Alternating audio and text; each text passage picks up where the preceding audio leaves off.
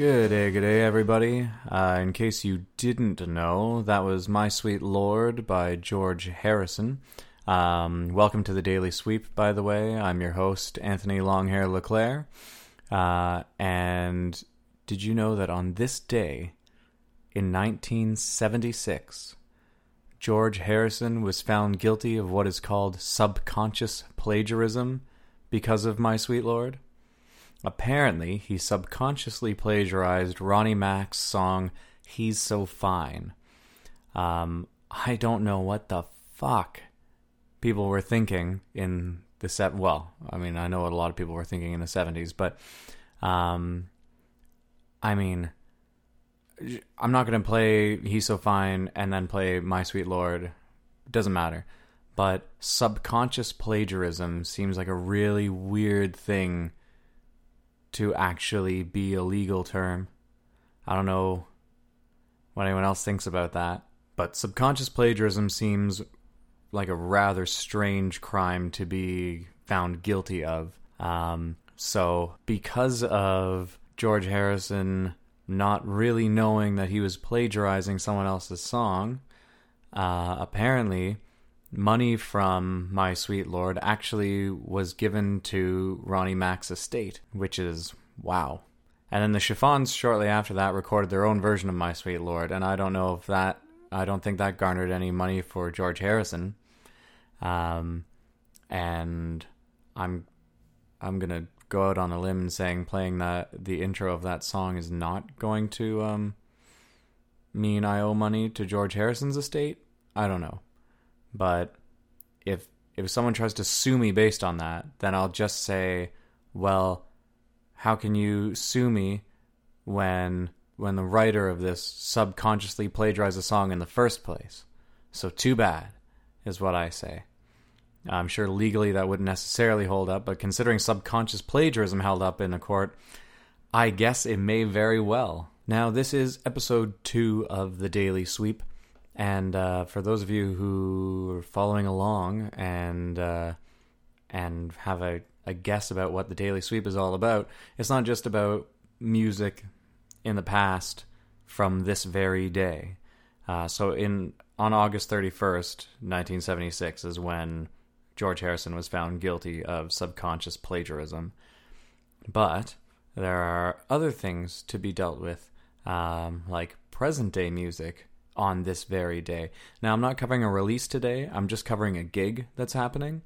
Um, there is a band called Chick Jagger, which one might very reasonably assume is some sort of Rolling Stones gimmicky band, which is exactly what it is. But those of you living in Toronto um, should go out to the Linsmore Tavern tonight at 9:30 p.m. Um, to listen to Chick Jagger, which uh, they are a self-described high-energy tribute band to the greatest rock and roll band in the world.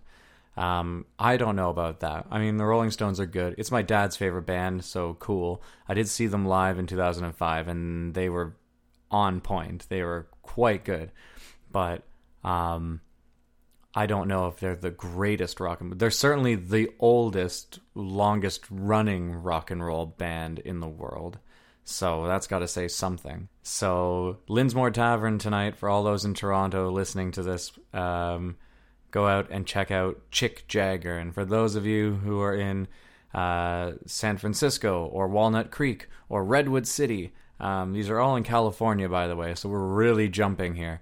Um, coming your way October 12th and 27th and February 28th. Um, they are coming to you.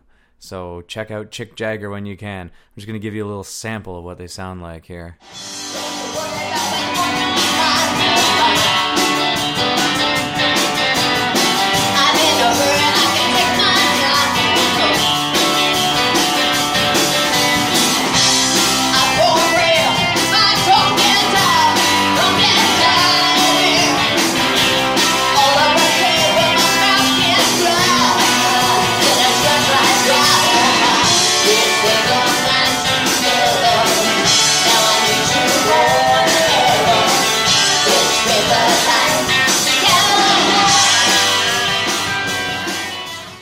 So essentially, imagine that um, Stevie Nicks attempted a British accent and started singing Rolling Stones tunes.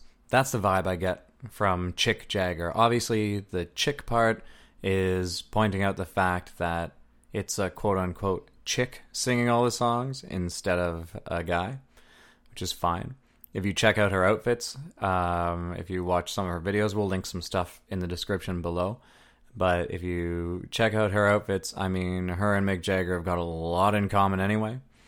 Um, so awesome, I guess. If the Rolling Stones are your thing, then by all means, those of you living in Toronto tonight, head on out to the Linsmore Tavern at 9.30 and you'll get a hefty dose of uh, Stones tunes a la Chick Jagger. I realize I should have tried to be as clever as uh, as Chick Jagger's bio, and I should have started this episode with "Please allow me to introduce," and then obviously instead of myself, I would say Chick Jagger. Um, but I wasn't that clever. Good for you guys for being that clever. I guess that's your business to be clever in that way. Um, all of the band members have their own special names as well that have to do with Watt or Ronnie or you know, um, so that's fun. Um, it's a gimmick, and that's you know good for them. They're all accomplished musicians in their own rights, though, so that's kick ass. Uh, Christina Michelle is uh, plays the role of Chick Jagger, um, and they've been together for nine years, so you know they're doing something right.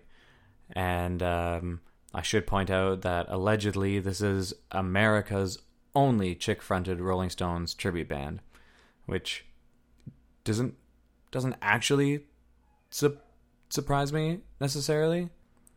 I just wonder what six experienced musicians must do on their free time when their day job is doing as best they can exactly what the Rolling Stones do, but with like a hundredth of the paycheck or like a thousandth of the paycheck.